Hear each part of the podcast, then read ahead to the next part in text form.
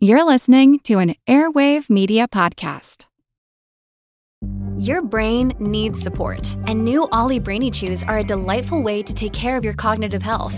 Made with scientifically backed ingredients like Thai ginger, L-theanine, and caffeine, Brainy Chews support healthy brain function and help you find your focus, stay chill, or get energized.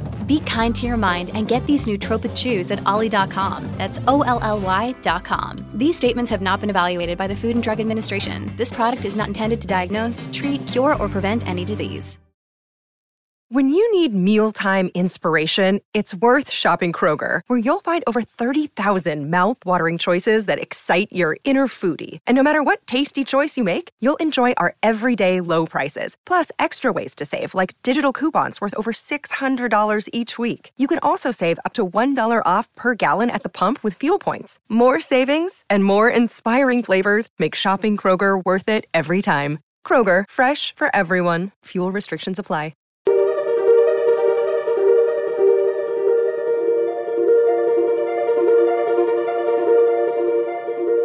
Over 7 million different animals inhabit our planet. The aardwolf, this mane or this extra long hair, uh, and I mean long, um, and it, but it runs all the way across their back to their tail. What can they teach us? They're saying that it's going to have, looking at it from a human perspective, these invasive termite species are going to have substantial economic and ecological damage. Many species are in crisis and need your help. Join the movement at allcreaturespod.com.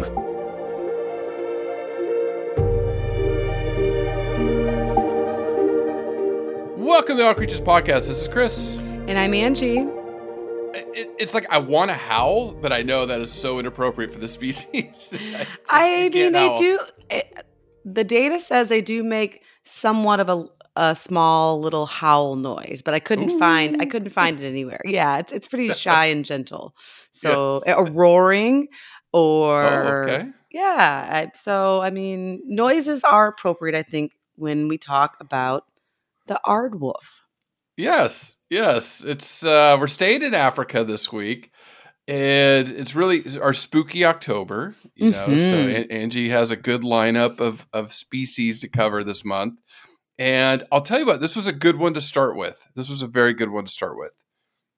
Oh, yes. It's besides having wolf and making you think of Halloween and howling at the moon and all of that, just a really unique mammal. I, I, that's what just blew me away time and time again when I was doing my research this week is aardwolves. They're not aardvarks.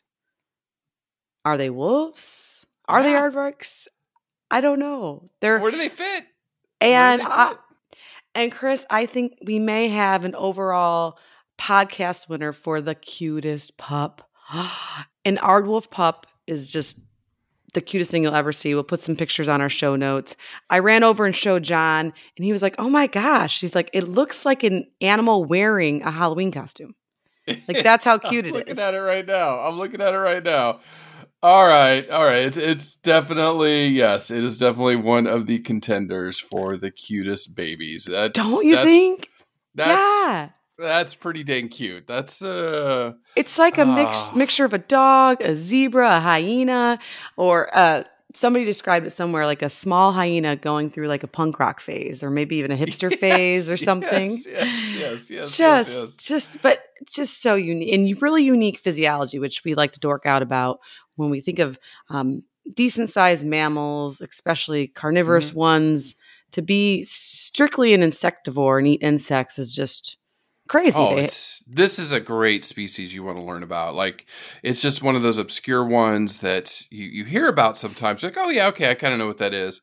but, but is it made really- up? Is it? is it- Yeah, right? Yeah. Yeah. It's like a Frankenstein. It's like the perfect Well, and, I, and I'll have to tell you, I felt, I don't- know if ignorance is the right word, but I just felt like I'd been missing out because I have been blessed enough to go to Africa a few times and go on Mhm. safaris. And I've been, but even been on a couple night safaris. And, and aardwolf is not really something that's like super brought up or that it's obviously it's not one of the big five. It's Mhm, it's mhm. really underappreciated. And then as I dove more into the literature and research, same thing. There's just not a ton, a ton of data out there, but we'll go over with what is known besides the fact that they are stinking cute. Oh my gosh. Yeah. No, I think it's one you want to see now, right? I mean, it, Oh, it's, Yes, thank you for finishing Yeah. my thought. That's why you're the yeah, yeah, yeah. Yeah, That's why you're the best the best podcast partner. Uh but yes, yes, bring it home, Angie. Land the plane. Come on. Yeah, yeah. Uh, but yes, and so now that's why I love this podcast is really opening up to what I guess I had been missing by thinking of just wanting to see a leopard, right? Or mhm. some of the other some of the other animals that have um eluded me throughout the years. So yes, Aardwolf is on the list for sure. No, I, I, I mean, you've been in Aardwolf territory when you were. a That's what I'm. Yes, and Yeah, I don't know. yeah. it- and it was probably even in my guidebooks. I'm I'm super dork and I have the I have the book where you can like you know put little X marks in the ones that Yeah. you see and like little notes and things like that. And I don't know if it's just either yeah so obscure or whatever, but it Mhm. doesn't get the hype. And obviously we didn't see any because what I did learn this week is one of the best ways to see them is to basically go out at nighttime, plant yourself by a termite mound, and then wait. Yes, and wait. Yep. Which most of these commercial uh, tour operations, that's not really what they do. So you need to you need to find a friend or a friend of a friend, a friend of Or a do friend. some research on them. Yeah, Mhm, yeah, yeah, yeah. mhm. No, it's gonna be fun. It's a lot of cool facts coming your way on this one, and just really quickly, I mean, amazing month with the species lineup we have. Uh, Angie and I are busy doing some interviews. I'm very excited to talk to one tomorrow. I think I already, I already gave a hint. It's like one of the slowest moving animals on Earth, and she's down in Costa Rica. Yes. So And I have a speak with her. Halloween interview. Yes, you got a good. You landed well. a good one. Mhm, Yeah, we've got a big, uh, uh, I think a big name that people are going to know once we uh, get that scheduled. I have to get the hard date on that one. So awesome interviews coming your way. Special episode with our, our, our bestie, Corbin Maxey, that we recorded last week. Uh, So love a fun one. Corbin. Yes, big shout out to him. Thank you, and look for that fun episode that is also has a little bit of a spooky or Halloween type theme to it as well. Yeah, yeah, yeah. I mean, just uh, fun month, fun month. Uh, just really quickly, thank you to Eliza who joined us on Patreon this month. So, you know, again, the cost of a cappuccino each month, you help us out, help our mission to keep educating the masses on these species. And we do give back to conservation, giving back to the Coral Reef Foundation last month. And pretty soon we'll be voting on the next slate of organizations. So, so anyways, thank you so much. Yeah, and I want to give a huge shout out this week to Jackson from the Cheyenne Mountain Zoo. He reached out to Chris and I probably a month or so ago, a little while ago now, and just said how much he loved the podcast and he gave us some recommendations. And the Aardwolf was in his recommendation. And that one really jumped out at me as, yeah, I don't know anything about that. Like, is that real? What is that? Yeah. and so thank you jackson uh, hopefully you're going to have a lot of listeners that are loving this podcast and once again we we love interactions you can join us on our facebook page and then we also have an all creatures group with uh, a couple hundred people to interact and we post articles and discuss them and a real place for animal nerds like ourselves. So we'd love to see you on there if you haven't. And as i always say too please please uh, give us a review on apple's itunes. That really helps us get our numbers where we need them and helps us get uh, people viewing our podcast when they type in animal podcasts and thing like things like that. Uh, I don't think we have any reviews yet in this month, so be the first or the second or the third. We'd really appreciate it. Yeah. Yeah. And Angie, real quick, I got to, you know, on Instagram too, you can follow us at All Creatures Pod. Uh, but Dr. Sean Dash uh, sent us a message and I told him I, I would give this to you. So he wrote, Best podcast out there. Encourage my students to listen, even assigned a few. I know a few started following. Keep up the good work. So shout out to Dr. Dash at Hampton University there and his students. You know, thanks for listening and, and supporting the podcast. Now I have a question Yes. for, for them. I have a question for you and a question for them. So they can think about it during the podcast. But why do they call this animal the Ard wolf? Angie. Is I- it a canid?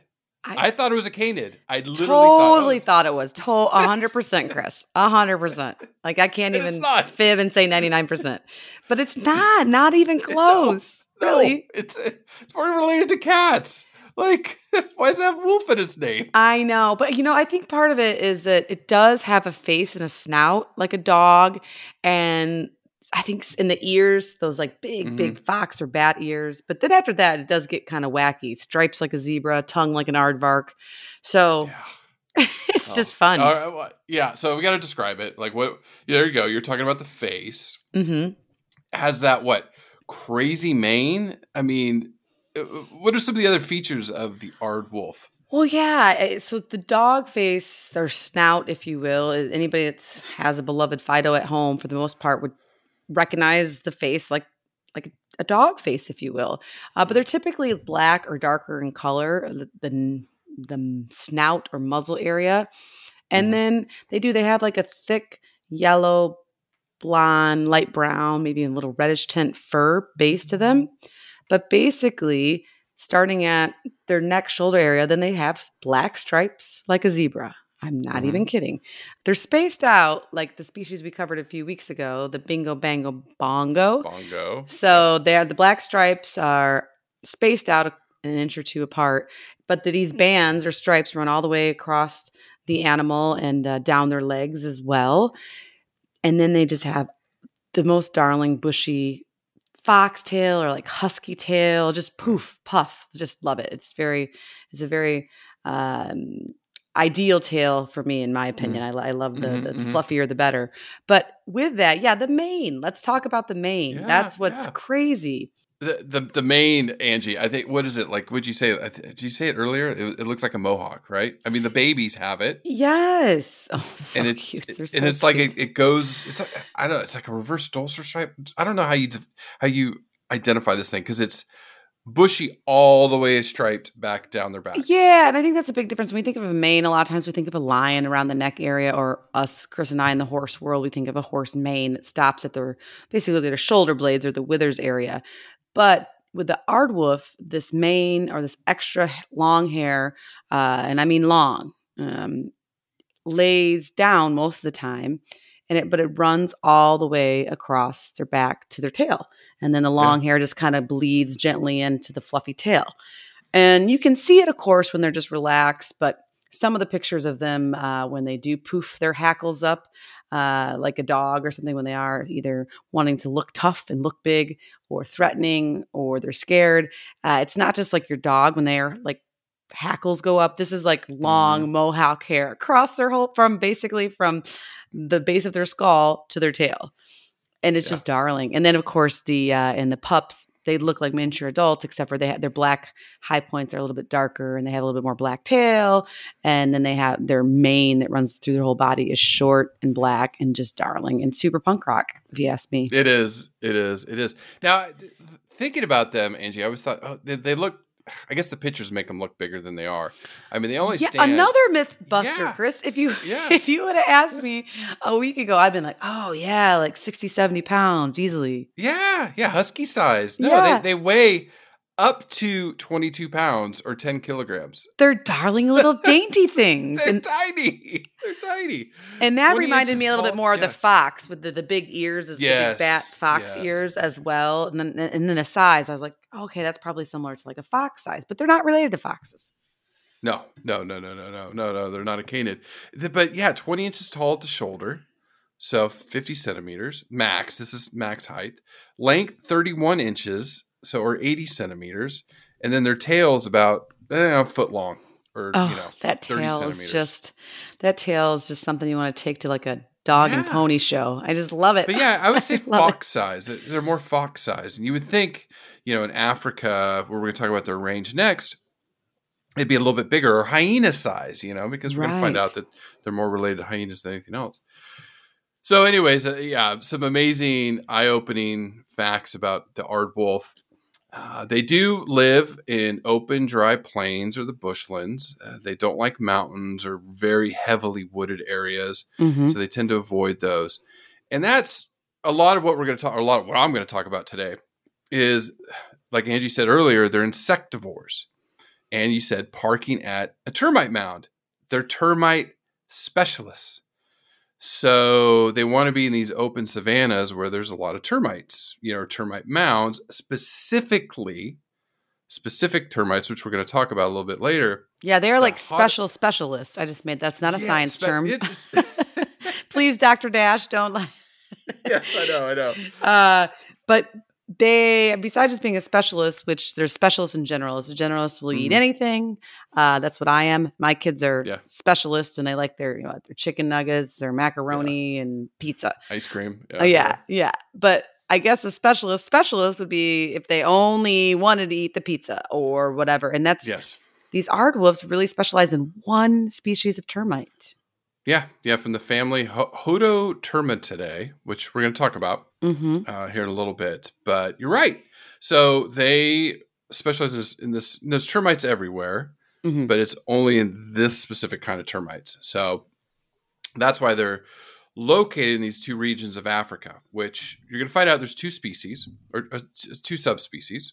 So you have the southern subspecies, Mm-hmm. down there in, in South Africa, Botswana, uh, Namibia, Mozambique. So Mhm. Kruger, where Angie was almost a year ago, right? Could have a seen him ago. there. That's one place I could have seen him. yeah. They are there. Mhm. And then you have the subspecies that's up in East Africa or the Horn of Africa. So Tanzania, Kenya, Somalia, Ethiopia. Could have seen them in Tanzania as well. know. so You probably did. They probably ran by you, or you, you know, you Uh, just didn't know. I didn't when I was in Tanzania. I didn't do uh, many night drives because we were actually collecting research during the day on wildebeest. Mhm. So we were tired at nighttime. Um, Yeah. And then the other times, like, ran by you at night and you just didn't know it. Like you know, wherever yeah. Oh staying. well, that's right. Yeah. Exactly. I mean, I'm sure. I'm sure. But now, next time, I'm I'm gonna be I'm gonna be on the hunt next time for sure. So, Andy, going into white care, I mean, Just Google an aardwolf pup. That's it. Yeah. Show your Okay, significant you go. other, your friends, your family. You're welcome. well, I okay, that's true. That's true. But I, you know, I sat there and, and you try to think about it in an ecological niche niche of an insectivore, and you know.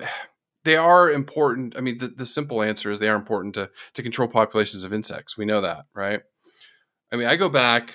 Oh, geez, Ian. When I, oh, Ian from LA Zoo when we talked about the the mountain yellow belly frog. I'm trying to remember the full name of it, but you know, he, the the the southern yellow-legged mountain frog or whatever it was in, in California, right? Mhm. And he said he would walk through these canyons where the frogs used to be, but are no longer there. And he, he's now this is anecdotal. This isn't scientific evidence, but he's like the mosquitoes were out of control. It was insane, like a swarm of mosquitoes in these canyons. You go into canyons where the frogs were. He's like the mosquitoes were not that bad, if at all. You know, because the the frogs, uh, tadpoles would eat the mosquito larvae, right? So there's a, a give and take. You know, insectivore, uh, controlling insect populations. So when I'm thinking of it from the aardwolf standpoint, they're helping keep control of termites, which are an ecologically important species. We're going to talk about here in a second, but again, you need something keeping them in check. Checks and balances, absolutely. Yeah. and and a quick little spoiler alert, which is really really good news, I think, uh, especially when we're doing this Halloween or these spooky fun episodes. Uh, the aardwolf is least concerned by the IUCN, so at this Mhm. point, their population does pretty well. Uh, now they are hard to count because they're nocturnal, and we'll talk more about that when we get to behavior. But they're doing pretty well. However, they do often clash with farmers because farmers will need to clear the land to plant whatever they're going to plant and they see the aardwolves as either threats or annoying or sometimes mistake them for hyenas but as chris mentioned it's really important to point out that these aardwolves play a key role in pest control oh that's like a little Mhm. rhyme rap there Yeah, yeah, Uh, yeah, yeah. but yeah I, I, one statistic said that they can eat over 105 million termites a year Wow, wow. that's like a huge That's number and- a lot. and yeah, and so and aardwolves do consume a few other insects, and we'll talk about that in during nutrition. But they can help provi- prevent some crop damage too, Mhm, as well if mhm. they're around in the area. And so, so they have their ecological niche, which is I think really critical.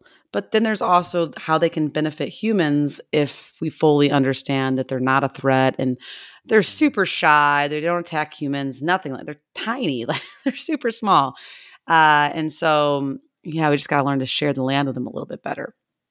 Yeah, no, absolutely. I mean, I, I just, I, I, I could just imagine they're, they're such an important species, you know, Yeah. to combat. And I was- termites. I was trying to make myself feel a little bit better about being just so unfamiliar with the aardwolf.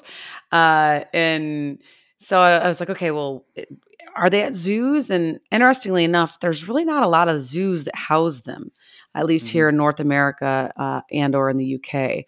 But Chris, I did find that the Cincinnati Zoo here in the U.S. does house aardwolves, uh, and that just made me really happy because of our good friends that work at the Cincinnati Zoo. We Mhm. have Dr. Erin Curry that you interviewed for polar bears. polar bears. Boy, yeah. a long, long time ago when we first Oh, started. yeah. Yeah, and then I was so happy to interview uh, Christina about the famous Fiona, premature Fiona, hippo. yep, That was a fun one. So, Yeah. this, and there's somebody else too, right? yeah, Ron uh, Ron Evans Mm-hmm. who did the gorilla. That is uh, that's that's a one. I mean, all of them are amazing. Cincy Zoo is amazing, but that's another interview that I just loved listening to him talk about his experiences in Africa. So yeah, with gorillas. Yeah, so they have a great amazing. team there, and they have aardwolves. So if you're in the neighborhood, check them out. And then, of course, you got to go Zoo, yeah. across across the UK. I did find that Hamerton Zoo Park in the UK Okay. has them. Okay. So they are there. They're just not as uh, as prevalent as maybe Right. hyenas or others other uh, somewhat similar species. So I didn't feel as bad when I learned that I hadn't been walking past them at my own zoo every day and San like Diego not. doesn't have them.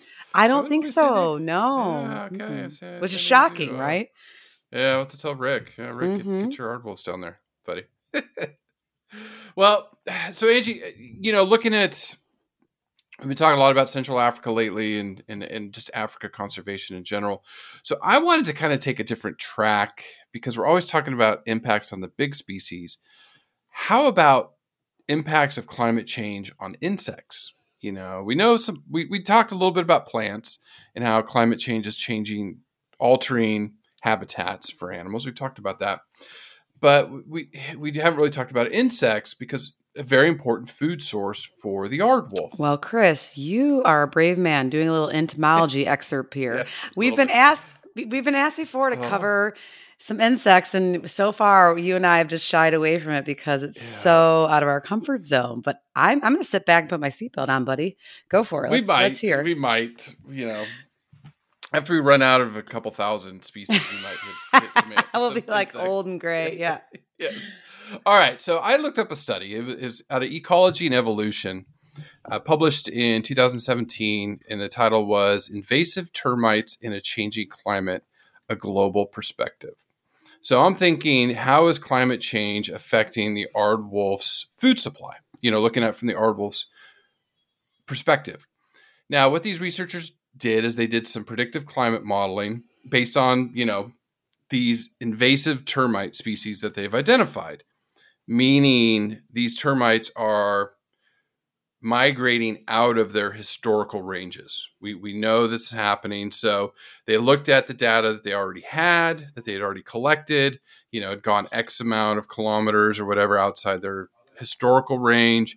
And then they just did some climate modeling. It's going to warm up X amount over the next few years. Mhm. What does that mean for these species?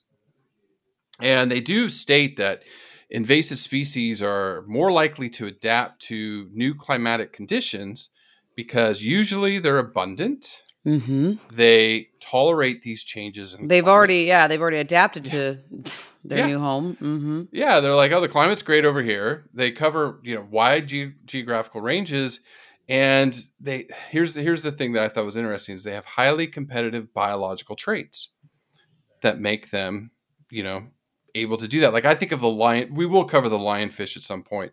You know, there in the Caribbean Oh yeah, I, I saw one and reported it. Oh, you didn't eat it? You didn't catch it? No. You're supposed to just like kill them on site. Or sorry, uh, we don't like doing that, but they're pretty horrific. Yeah, I, I wasn't. I didn't. Have, I didn't have the training and the in the gear, but I, I did reach out. Yeah, I did reach out to the organization. Then they're like, "Oh, you should get trained and come do some stuff with us." And Yeah. it sounds it sounds really really helpful and interesting, um, and it would get me back in the ocean more. Uh, unfortunately, I don't have a lot of time right now for that, but in Yeah, the future. with the two kids. Yeah, But I would eat them if they were. That's for sure. If they were at my Yeah. local restaurant, I love seafood, yeah, especially invasive species. If I'm helping, if I'm helping the environment out, environment out by eating a certain species of fish over another one, Or how about Burmese python? You got, uh, those things are Well, yeah, one thing at a Florida. time. One thing at a time. I'll feed you for a year. All right. So termites are th- these are critical ecological important species. So I don't want people to, to to take away from this podcast that termites are bad insects. They're actually very, very important. They provide a lot of ecological benefits. They're important to the carbon cycle.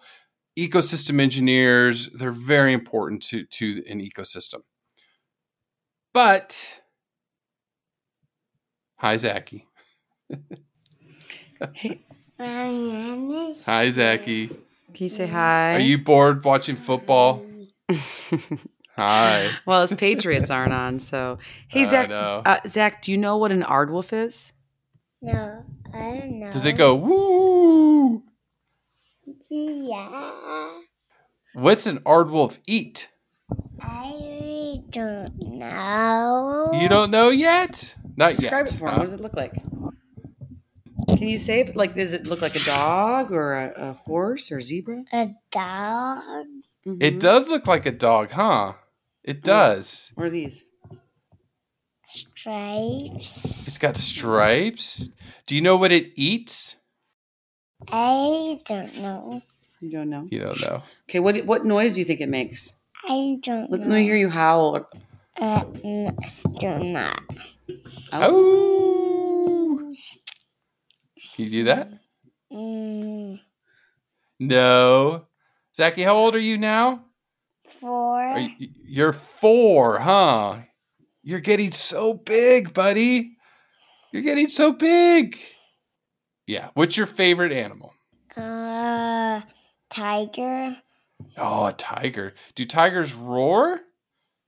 Chef. Well, I'll tell you what. That's like the third time this week I've been uh, Zoom bombed by my four year old. So it's okay. It's okay. I think it happened last week too. Yes, it's Yeah, uh, being at home all the time is uh, is Yeah, really uh, really something. All right. All right. Well, I think I'm going to leave that in because that was super cute. Anyways, it's just it's he fun. is. He's. I could just. I could just talk about. I mean, Zachy definitely hands down is way cuter than an Aardwolf pup, and Aardwolf pups are super cute. So Super cute. Yeah, yeah, yeah. All right. So we're talking about termites and the benefits of termites. But with climate change, these invasive species of termites are pushing out native termite species. And we know that the aardwolf specializes on eating termites from that family, more specifically Trinner viterms, vit- viterms, whatever. Mhm. Trinervitermes is that there's whatever specific genus genre of termites that they only find in South and East Africa. So, looking at this study, I thought it was quite interesting because they are seeing these invasive species from Central Africa migrate out and invade other parts of Africa, South Africa, and also East Africa. So, like one is Mastotermes darwiniensis is a species, invasive species that is its territory is expanding and expanding out greatly in Africa. So, you know, in conclusion, they were just, you know, I was looking at it from the Aardwolf's perspective, but they're saying that it's going to have, looking at it from a human perspective, these invasive termite species are going to have substantial economic and ecological damage. And it's as climate change, urbanization, globalization uh, becomes more pronounced, you're going to see more of this interaction with in, these invasive species. And I just wanted to take it quickly and, and tie it up nicely for seeing how we always have to think about the whole of an ecosystem. You know, we haven't said this in a while. We've said it in many of our podcasts, but from top, you know, bottom up, top down, it's not just the effects on the the megafauna, you know, or the bird species, the insect populations, the microbes in the soil, all of it, all of it is tied in. I don't know if I'll ever talk about microbes in the soil on this podcast with like a scientific paper, but yeah. I know it's having an effect, right? Like it's having an effect. Of course. Yeah. And that's what I I just did a homework assignment with some of my uh, behavior and ecology students where here in Florida I had them draw a food chain and then basically, yeah, what happens if one of those guys goes extinct? It's not Mhm. just going to be, oh, they're extinct. That's sad. It's the whole, ch- not only food chain, but I, I talk a lot more about food web that's Mhm. influenced and affected. And then same thing, like then when you start talking about invasive species coming into an area, they're not usually just influencing one other thing that they compete with. Mhm. They're influencing, like you said, the bottom up and top down. And so it is, it's very, very complex. Yeah, I mean, just I mean, I know we were joking about the Burmese python, but you know, I was just watching, uh, I think on National Geographic a couple weeks ago, a show on the Everglades, and they're just saying like raccoon populations are down ninety nine percent. I know, I think we talked about that in that episode way back when, but yeah, these invasive species are devastating to these food webs. You Oh, know, yeah. especially when you get a mega predator like a Burmese python with you know just Yeah. In the Everglades. I mean, just oh, it's it's scary. It's really scary, actually. Mhm. You know, for the ecosystem. All right, Aardwolf evolution, Angie. Is it a canid? No. We That's what I learned right away. that. Yeah. Yeah. Uh, yeah, you'll be proud of me. I was actually reading up on the evolution because I was just so fascinated by it. Usually, a lot, a lot of times, I take a back seat and just let you do the work and tell me all about it. But no, it's so interesting. It is natural history is like it's it's. If I could go back, I don't know. I still like the physiology, behavior aspects of stuff, but I feel like Yeah, I it's need the physiology to understand everything else. But it's, True. that just might be the Very way my brain works. Everybody's brain is a little bit different. Another day is here, and you're ready for it. What to wear? Check. Breakfast, lunch, and dinner? Check. Planning for what's next and how to save for it? That's where Bank of America can help. For your financial to dos, Bank of America has experts ready to help get you closer to your goals. Get started at one of our local financial centers or 24-7 in our mobile banking app. Find a location near you at bankofamerica.com slash talk to us. What would you like the power to do? Mobile banking requires downloading the app and is only available for select devices. Message and data rates may apply. Bank of America and a member FDIC. I'm Jane Perlez, longtime foreign correspondent and former Beijing bureau chief for the New York Times. I've been a foreign correspondent in lots of places Somalia, Indonesia, Pakistan, but nowhere as important to the world as China. I mean, China is not dropping anti democratic paratroopers into Montana. But of course, we did see things like the weather balloon slash spy balloon riveting the whole country for a week. This is Face Off, an eight part series in which we'll take you behind the scenes to key moments in the tumultuous US China relationship. We'll speak with a diplomat, a spy, a tech reporter, a US admiral, even Yo Yo Ma. Plus, my pal and noted China historian Rana Mitter joins the conversation. We'll look at what's driving the two nations apart and explore whether anything can help bring them back together. Face Off launches April 9th.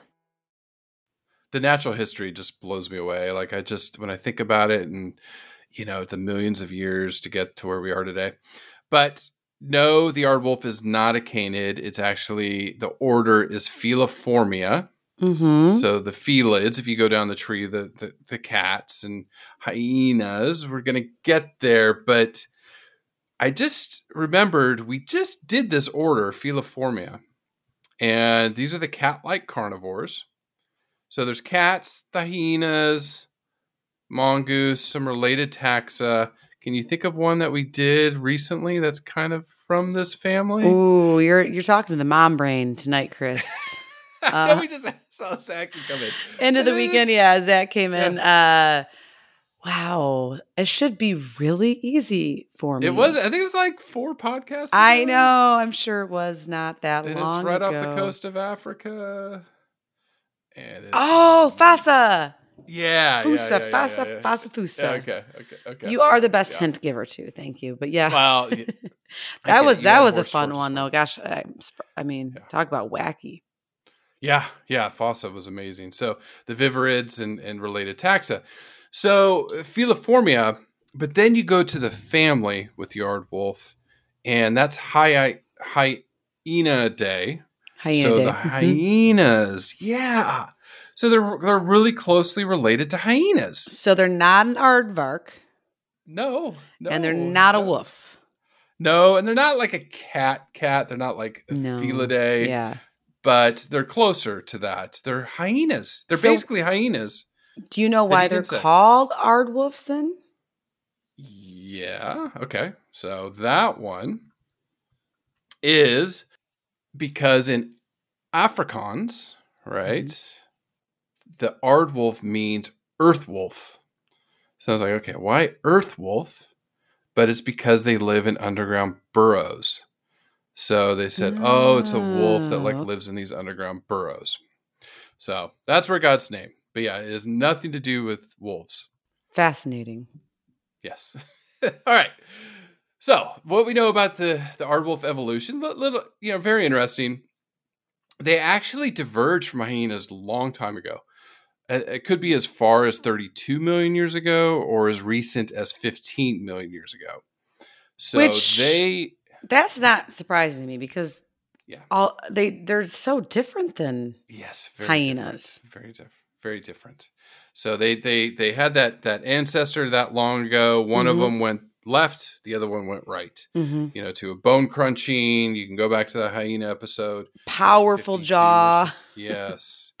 Just amazing. amazing scavenger, animals, all of that. which yeah. you did see in Africa. I know that. I You did. I sent you so many videos, and I got to see hyena pups too. So Yes, that yes, yeah, was that was so cool. that was so a cool. highlight for sure. Yeah, then the aardwolf went left to become an insectivore. Now, today's aardwolf emerged, they think about one and a half million years ago. So, you know, it might have been a different species, but the, they've been around for a while. And reading some of this research, you know, on the evolution, I didn't really think about it, but they find this article very interesting because it's called my oh, these big words myrmecophagy or ant and termite eating. Mhm. Okay, so that's that's better. Word of the day. Is a feeding strategy or ecological niche for primitive mammals. So they said 60 million years ago, like the American giant anteater, you know, was spe- specialists, like relatives of them, 60 million years ago, this is what they, they started eating were insects, and then they migrated or, or transferred over to eating each other or other mammals or whatever, you know, birds, reptiles, things like that. So this is a very specialized mammal, very unique mammal that's an insectivore. Now, mom brain, sorry, I'll ask you. It, it's Is it's there- a real diagnosis. It's For true. You had a busy day. It's the weekend. Uh, Can you name another mammal in Africa that also has a strategy? It's an insectivore. Well, the aardvark. Yeah. Did I just stump you? That's not what you're going for. I think that's that's my one answer. I only need to answer one. Okay, you stumped me. Yes. Okay, I Yes. didn't have that. Wasn't that was not what I was thinking. I was thinking of another poor little mammal that has scales. And Oh, is the most pangolin. perfect- Yeah, pangolin. I was thinking of Mhm. pangolins, but yeah. I, I, am like a little kid. I get so excited. I'm like, Chris just gave me a super easy clue, and I know the answer. Yay! and you stumped me. All right. So yeah, but yeah, pangolins too. You know, also a Mhm. specialist. Yeah, their tongue was real long. Yeah, I remember that. hmm it, they, they, they said this was a strategy more for primitive mammals, but these ones have kept it and have done really well with it. hmm You know, so Yeah. so like I said, the the species of of aardwolf, the the name is Proteles cristata, which is very easy to say. Very good. And do you know where that came from? No, I I know what it means though. I did get find that. Mhm. it's Latin, right? Like. Proteles means complete in front, which I Mhm. thought was cool because why? I mean, you obviously know. Oh, well, that's it was one of the ways that they definitely differ from hyenas is they have five toes on their front paws and four on their back. It's crazy. I know. It's like so weird. It's like this Mhm. animal's so unique. It's so unique. Yeah, and then the Cristatus is. I think I had a cou- I think I had a cousin like that once. I'm just kidding. it had like the extra finger. yeah, yeah. And then uh, the Cristatus is the provided with a comb. So that's talking about their manes. I know. That's how we should have described in the beginning. Yeah, like a comb Yeah. across their back Yeah. when it stands up right in the so center. cool. hmm It's so cool. It's so cool. All right. Uh, the East African population is Proteles cristata septentrionalis. And then the South African is Proteles cristata cristatus. So two subpopulations or Mhm. subspecies. Yeah. So one species with two subspecies. Well, and we talked about how they love to live in savannas because it's where a lot of the termite mounds are, grasslands, if you will, not a big, basically an area lacking trees with height for the most part, is the way I describe it. Uh, but what I thought was really interesting is the two distinct populations are separated because there's forests in between. And it's called the Miombo forests. And Mhm. so basically, a long time ago, that divided the two populations. And then, of course, they probably evolved just a little bit separately to their different niches that they live in. And Yeah. they don't like the forest, as Chris mentioned. So they, one kept down south and one kept more in the, um, the east or northeast, central east, I suppose. Yeah, yeah, yeah. No, it's it's fascinating. You see, I, I, God, I go back to bonobos and chimpanzees, and I go back to the gorillas and and different species, and how a river totally d- divides Yeah. species. You know, totally like bonobos and chimps. It was just one large river, and one you have that's like totally peaceful, hippie. I love everybody. Mhm. Bonobos to I'll rip your face off. I'll eat you, chimpanzees. Yeah, yeah. No, it's it's really interesting. There's all different ways that throughout evolution that uh, species have radiated into other other species or other subspecies, and Mhm. geographical barriers is a huge one, and that's actually called allopatric speciation. There you go. There Yeah. you go. See, we're, we're teaching people. All right. Here you go. I'm going to teach you something new. This is, you got to put, put your seatbelt on, as you'd say. All right. So, looking, because I'm, I'm, I'm starting to run out of animals to, to, to these prehistoric. I always look for these prehistoric, crazy looking animals. And I was looking for, eh, you know, anteater types. Or there's a couple that weren't too exciting. But I did, I was just, I don't know how I came across this, but I did find research or this article on the largest termite mound ever. Ooh, So that's something fun. something totally different way cool. Totally different. I have no idea. Yeah, oh, this is insane. This is insane. Like a bus size or something? yeah, oh, the, the, no, it's country size. Okay, scientists discovered a super colony in Brazil. It's a very old termite quote unquote city. All right. Now, the individual mounds, okay, this is all connected. Individual mounds, some are 10 feet tall, 30 feet wide.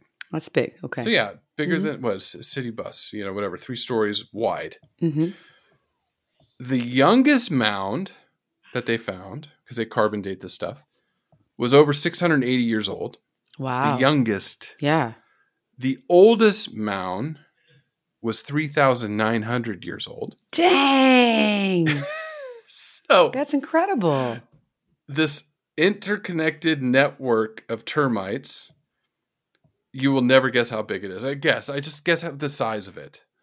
Um, well, you said the size of like a small country, so I mean, I don't know, like Israel or Okay, Uh, a little bit bigger. oh wow, I was The mound, these mounds, all interconnected, spread out over an area the size of Great Britain. there. You go. That's insane. over they estimate they estimate there's about 200 million mounds oh my all gosh, connected all Wow. one giant termite colony Huh. so i will link this in the show notes because i just was like are you kidding me this i love when you discover these geeky science things Nature like, just it blows. Yeah. Yeah. just blows blows the doors open all the time. "Ugh, those giant anteaters are i'm sure just having a field day down there Yeah. like the size of great britain that's they're all connected they're all connected like how does that even work? Oh that's why we don't do insects. I don't even my mind can't even That's the oh, full circle right there. and Lesson learned. yes. Yes. So i thought it was cool. Largest termite mound ever is in brazil and it's about the size of great britain. All right uh, as far as the city and everything. Some of the things we know about aardwolves. They can live about 18 years in the wild though we don't have any hard data uh, there was one that lived up to 20 with a female in captivity or under human care Mhm. so you know it's that's about typical you know for i mean carnivores are like teens Yeah. so yeah, they live a little bit longer than than most. Um, no significant predators predators go after aardwolves. I'm sure a lion would kill one. I mean, they you know. well, and the pups when they're younger, uh, of course. Yeah vulnerable to stuff. Uh, I think jackals, maybe hyenas, things like that. I did read that domestic dogs are a problem for them, especially ones that are trained to hunt. So they may accidentally kill an aardwolf because again, Mhm. these aren't very big. you know, the size size of uh, foxes. We did talk about their toes. The only other cool thing I really found physiology wise is they have those cheek teeth, right? I mean, those specialized cheek teeth. Yeah, exactly. They have canines, right? So, Yeah. but then their basically mouth over those millions of years has been adapted to eat termites. And so they do have a long, sticky tongue, if you want to think about like an aardvark or pangolin or something, as Chris mentioned. But they also have specialized cheek teeth uh, that have basically been reduced to like flattened pegs that are used for basically softening, I suppose, the insects that they eat. And in general, they do have a strong jaw, not that they really need it so much. So, but I thought that that was just once again like crazy how evolution works. Like where you live and what you Mhm. specialize in and what you eat, your body will change for that, right? Because you, you know, you're more likely to survive. So, my probably one of my favorite physiological facts is that they their mane, that comb that we talked about, Mm. that it typically lays flat, but they'll use it to appear bigger. And that's where the Halloween effect comes in. And so we'll have to find a picture for our show notes page to, to really show you when it stands up. Because if somebody's intruding upon its territory, uh, they use it more as like a warning uh, to put their put their hackles up. But like I said, it's like the whole thing, and it is seriously punk rock. So uh, Mhm, I just really really love that and.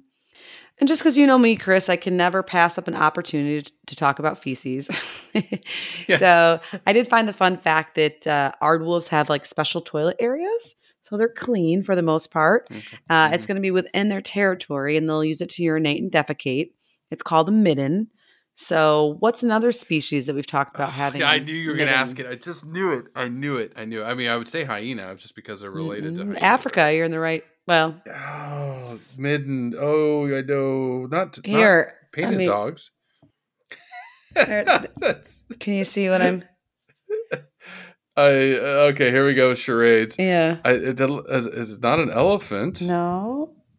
oh, a horn. Yeah. Oh yeah, rhinos. Duh, There. rhinos do. Yeah, of course they do. Okay. Yeah. Good thing we don't Yeah, yeah, play yeah, yeah, yeah, yeah. charades together. We got to stick to podcasting. That's a terrible word, but yeah, I get it.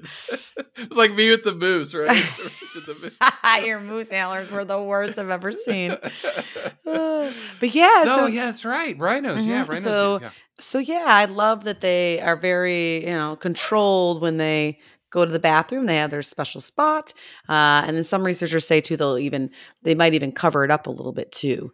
Uh, but scent is Okay. a real important way that they communicate, which we'll talk about when we get to behavior. Yeah, yeah, I know. And um, before we do, real quick, nutrition. I mean, we obviously been talking about them eating termites, and the the genus or genre of snouted harvester termites, specifically the Trinervitermes, is the species or the, the the genre that they they eat. Now, it's interesting. I did read in South Africa, especially when it gets cold, you know, the, those termites are harder to get in because I think when you talk about behavior, they don't destroy mounds like So we can talk about right now. It's or super what? crazy, fascinating. They basically don't destroy a termite mound, even though they consume daily. They consume anywhere from two hundred fifty thousand to three hundred thousand termites a day, nuts. or yeah. actually at nighttime because they're nocturnal. Yeah. But they're smart, and I, I guess they understand how biology works because they do not just they will not clean out an entire termite mound. They eat enough for the day, and then they basically they'll eat some, and then they'll go on to the next mound. And the thought is, is that way it helps the termites be able to rebuild, and then an aardwolf is smart, and they'll come visit it like a month later. They'll like memorize the location, and then they'll come visit it again within a few months after it's had time to rebuild from the damage that they did previously. So I yeah, I just for me it's super smart. What a, what a what a cool specialist to be able to have that ability and that that kind of wherewithal to know not to just gobble unlike humans that want to just Mhm. gobble up all the fossil fuels or Mm. whatever uh wood resources, yeah. yeah the resources so really interesting and they also will lick them off the ground as opposed to the aardvark which is known for its claws and just dig dig dig dig dig dig dig dig dig and Mhm. kind of damage the mound um, these guys basically locate their food by sound and also scent sec- secreted by some of the soldier termites And what I found fascinating was that species that I'm not going to say, trin whatever, uh, of termite that they eat, these termites secrete a toxin that deters many predators. Like they're like, no, forget about it. However, the aardwolf shows little aversion to this. Uh, it's called like a terpene toxin. Mm-hmm. A little spicy. Yeah, and they're like, I mean, when they're it's yeah. yeah, it's exactly. It's like when they're licking them and they're sticking to their tongue and they're you know they're just getting and they're just getting injected with toxins and they're just like what ups and you know yeah. So crazy.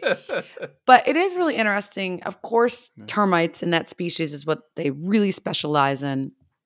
But they also don't just eat like the adult termites. They'll eat some larvae. Like they mix it up. They know how to Mhm, mhm. basically not just go after one one type of termite. And they will eat other species once in a while if uh like in the winter if resources are are hard. And with that being said, they have been known to once in a while eat other insects uh, and Mhm, occasionally a small mammal or bird. But Yeah.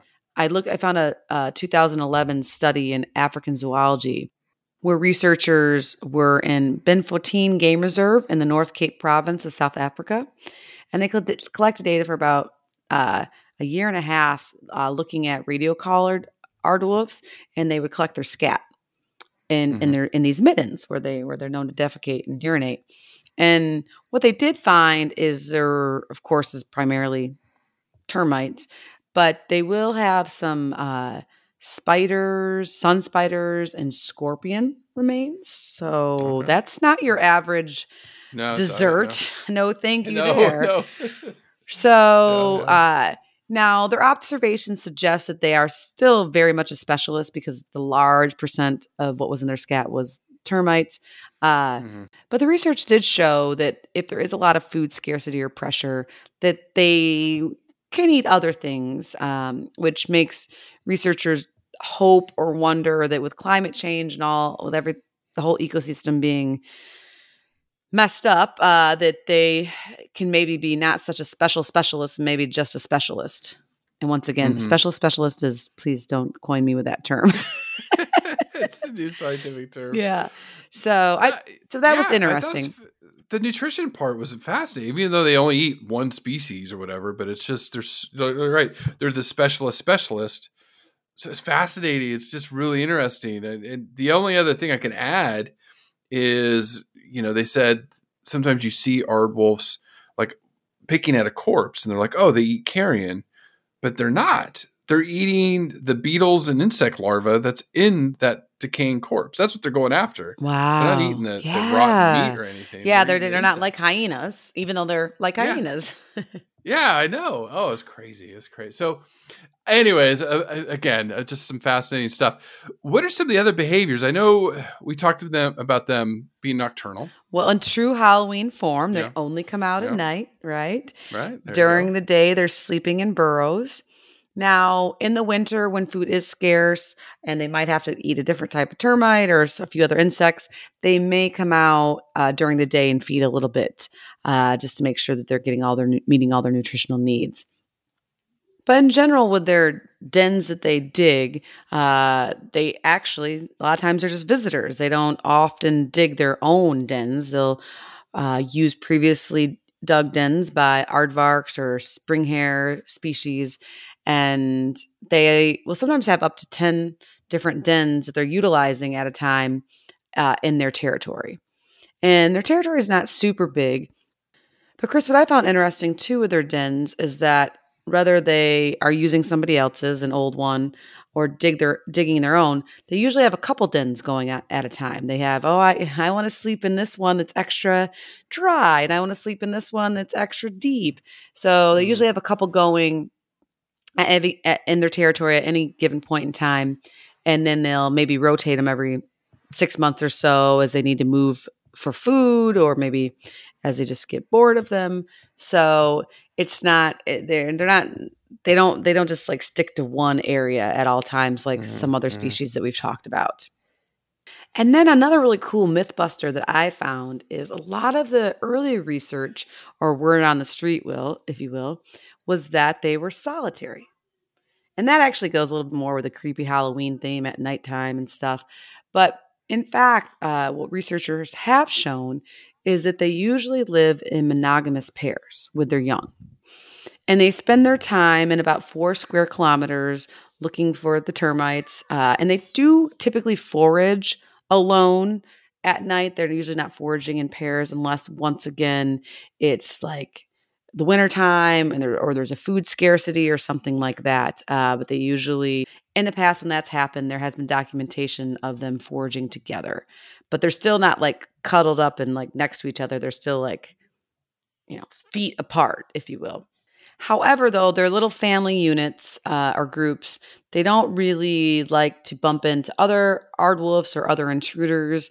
And if that happens, that's a lot of times when they'll put their comb or their mane or their hackles up and make some noises like they can make like a soft clucking noise or a hoarse barking and even like a type of a roar or a howl which I tried to find on the internet, but I couldn't find it. So yeah, it's, that's a it's- tough one. I'm yeah, sure that's there's kind of a hard one to find. yeah, because when they are under human care, like at the Cincinnati Zoo, they're Yeah.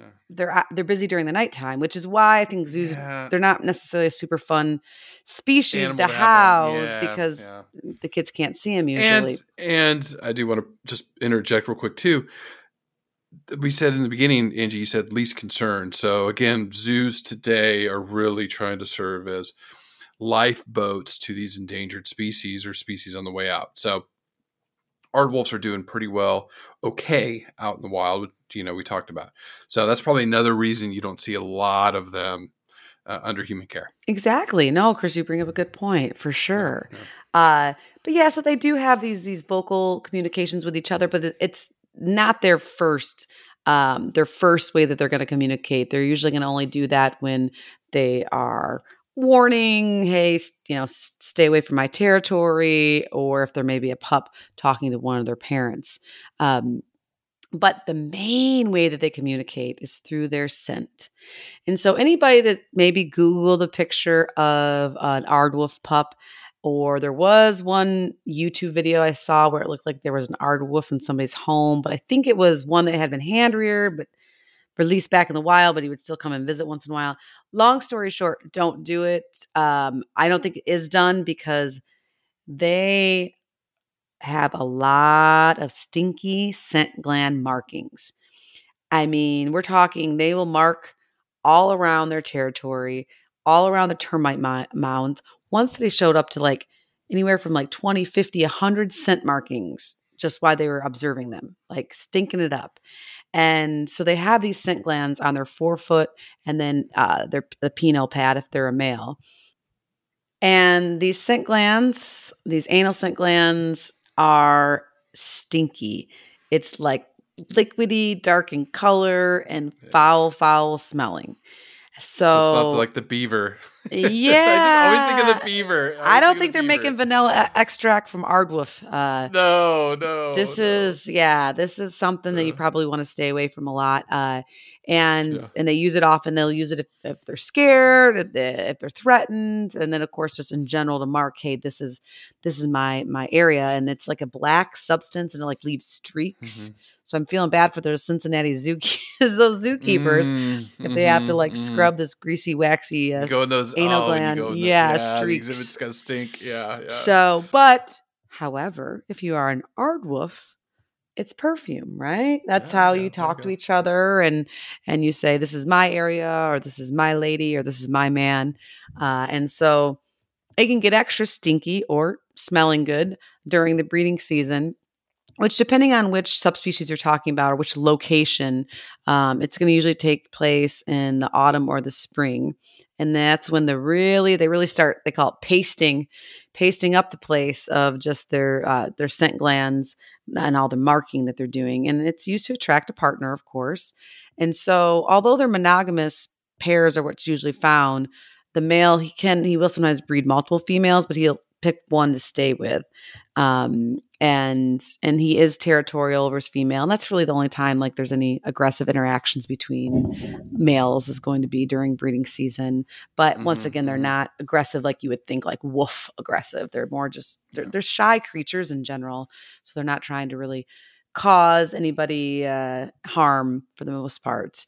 But when male and female do get together, but Chris, I couldn't really find any information on their courtship behaviors because I bet it'd be so cool. They're such a unique animal uh, that draws hints from so many other species that I was dying to be like, oh, how you know how do they court one another? But I couldn't find it because they are hard to research. They're nocturnal, they're elusive, they're shy. I mean, I, I found tons of videos where the cameraman gets the aardwolf on on screen and is following it for a second and it just dashes off. You know, it's It's it's, gone, it's yeah. shy. And then of course it's like dark out. So but what we do know is that uh females will are pregnant for about 90 days after they're fertilized and they give birth anywhere from two to five cubs they're called i've been calling them pups so i apologize but they usually get birth during the rainy season which for where they live is like november december area uh, and because that's when the termite mounds are a lot more active and so that you know they're going to be able to,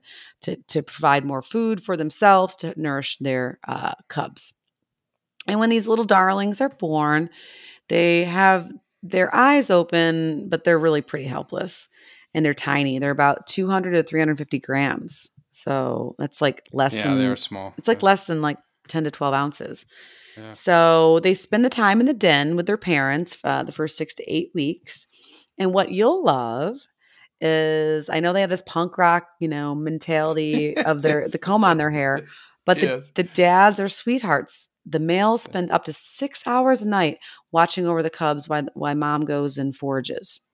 Yeah, see, there you go. There's some good dads out there. totally good dad. Dads. Yeah, yeah. Absolutely. Uh, and so, yeah, and the males are basically spending a lot of time and energy guarding the den, you know, letting the female going Mm-hmm. to, you know, that produces milk go get the food. And so the, the cubs definitely stay underground in, in the den for the first month or so. And then they'll start to go foraging with the parents uh, it- because it is it is a skill set to learn, right? We talk a lot about this when we talk about carnivores. Is it's not just they have to learn how to hunt, and I know we're just talking termite mounds, but it is still a type of hunting, right? And Mhm, figuring mhm. out how to do it and where to go and how how many to eat or not eat, right? That's that's all learned from the parents helping teach the young ones. And so by about four months, they're pretty independent and starting to forage a little bit more on their own. And uh, the mom has started weaning them, but usually they stick to they stay together for about a year. So a big big parental investment, and then Yeah, yeah. Males and females reach sexual maturity at about two years of age. So yeah. Really, really cool stuff. I but once again, I was so I you know I hate to stereotype animals just by looking at them, but I was like, yeah, that or you think of hyenas, you know, like yeah, Yeah. The, the dad's not going to help, totally not going to help. But he, Oh, played- that's a matriarch matriarchal society. The hyenas, they're like the males are at the bottom. we don't. bottom- yeah, they're like we don't need ladder, those yeah. males. Uh, Yeah, no. But, yeah, no, it's interesting. It's it's just they're so different, you Mhm. know. hmm Even though the hyena is like really their closest relatives, all the different species of hyena, and these guys are are just just unique. Such a unique species. Such a unique species. Uh, the good news is, like Angie said early on, least concern, stable population, not fragmented, prime habitats, this open grassland. Uh, so, like Angie said, there is some conflict with with humans. They are losing some habitat, uh, can be persecuted, or like she said, uh, mis misid'd. But you know, not a lot of concern with them conservation wise right now, which is good. Which is good. And yeah, because of that, Chris, I, I didn't find an organization specializing in aardwolf conservation, but Mm. uh, maybe go to the Cincinnati Zoo for me, and they Yeah. they have a couple cool videos with their aardwolf on there. So uh, check those out and uh, support them if you can. Yeah, I'll, I'll link. I'll link Cincy Zoo. Always got to love Cincy Zoo and, and the support they've given us, especially early on in the podcast. I know they Uh, believe in us like right away when we were like, I know. Yeah, they We're like- invested in us. I mean, we're know? still nobodies, but when we were extra, extra nobodies, uh, they they they jumped on board the train really quick because I know they, they believe in education, and that's uh, we're all we're all in this fight together. Just like our listeners are co- sharing this episode, you're a conservation Yeah. hero, teaching probably your family, friends, roommates, significant other, whoever you Yeah. are with. They probably don't know about aardwolves, so uh, Yeah, let alone those yeah. cute pups or cubs or whatever they're called. Yeah, yeah, no, absolutely. So, uh, conservation tips this week, Ange. I again keep it on the termites. Now, like I said, termites are important ecologically, but they do around the world because we have thousands of listeners around the world. I know you say we're nobodies, but we have people in India listening to We're us. We we're have like medium buddies, like not no, Yeah, but like yeah, medium. No, we'll get there. We'll get there. That's fine. It's the Oh, I yeah, no, I like I Yeah. like uh I like our, But, you know, our we- fans. All of our friends, you know, most of our friends that listen to this podcast from around the world, termites are a concern, especially with damage to homes. So there are some eco-friendly ways, and you're going to laugh at this, but there are eco-friendly ways to get rid of termites. First thing I would say, if you notice sawdust near the wood in your home, contact a professional termite expert immediately, and you need a termite inspection because if the termites get in the wood of your house, they can do a lot of damage. So again, you know, trying to protect our listeners in, in your your your home. With that being said, the best eco-friendly termite treatment solution is prevention. Yes. So you, you we're trying to reduce using chemical pesticides. Like that's what I'm trying to get at here. So if you can do certain things to keep termites out of the home, you don't have to spray these horrific pesticides. So one tip is keep firewood, logs, and other wood debris as far away from your home as possible. I know growing up, like cutting wood, especially you in Michigan, not in California as much, but um, like where did I cut wood? I think in South Carolina was at Clemson. But keeping wood near your house, Mhm. like chopped up wood for your fires or whatever, don't stack it right outside next to your house. Right. Stack it away Away. because yeah. that's where termites yeah termites come if so here's how you get rid of termites and i don't know why this makes me laugh but the best way to get rid of termites in your house is heat you have to or really any bug but to get rid of home pests you have to get you have to heat up your home to at least 120 degrees fahrenheit Whoa. you can't do yeah, that I you was can't do that with the heater but let me no. It just made me think of the, hearing those stories about those people that burnt down their houses when they were trying to kill spiders with with fire. Don't do that. Just get a professional, and they can probably bring in some space heaters or something to heat the house. But heat will kill termites and other things in the home. Bring a professional. But that's one way that they can get rid of it. Uh, the other way is baiting. Uh, it's, it's one way they do it. It treats wood with a poison that's only harmful to termites, and then the termites feed on it and take it back to the nest and kill it. But get a professional. Don't go. I would just I would ask our listeners don't go and just start spraying pesticides everywhere Sure. um, because you can kill off a lot of beneficial insects. That you know, not just term. You may not even get the termites. You're just killing off other things.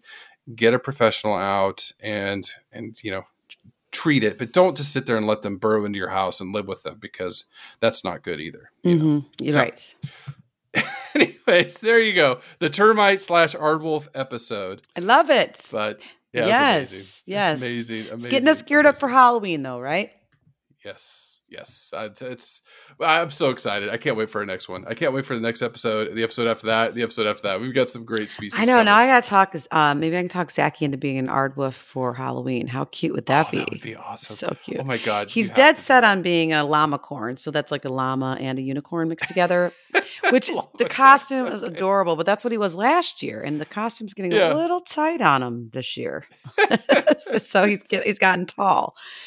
So we'll see. We'll see what I can do. Look for us on social media if Zachy does the. I know, but I- gosh, gone are the days where I could just make him be like a cute zebra or a hippo Yeah. or a, oh, we've done rhinos, peacocks. We have it all. Yeah. Yeah. Oh my goodness. Yep, yep, yep, yep. All right, Ange. Look forward to next week. Thank you, Chris. This is another fun episode. Thank you. And thank you to all of our listeners. Listen, learn, share. Join the movement at allcreaturespod.com.